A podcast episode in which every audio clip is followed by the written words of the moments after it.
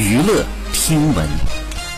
关注娱乐资讯，七月十五号，香港主持人郑裕玲发布了多张和古天乐、王丹妮的合影和采访照，透露古天乐将出演传记电影《梅艳芳》的主角。据悉呢，传奇式电影《梅艳芳》是由知名导演梁乐民编剧导演的。为了能更好的诠释百变天后梅艳芳的一生，导演足足花了七年的时间筹备和制作，相当的用心。光是物色梅艳芳的演员就花了好几年的时间，最终呢，花落到三十二岁影视新人王丹妮的头上。而男主角的人选呢，或将。是古天乐。这部传记电影讲述了梅艳芳一生的传奇经历，因此呢，剧中男主角可能是梅艳芳生前的两大挚友刘德华和张国荣。古天乐这次强势加盟，疑似演刘德华或者是张国荣，但这呢只是网友的猜测，古天乐也有可能扮演其他人物。好，以上就是本期内容，喜欢请点击订阅关注，持续为您发布最新娱乐资讯。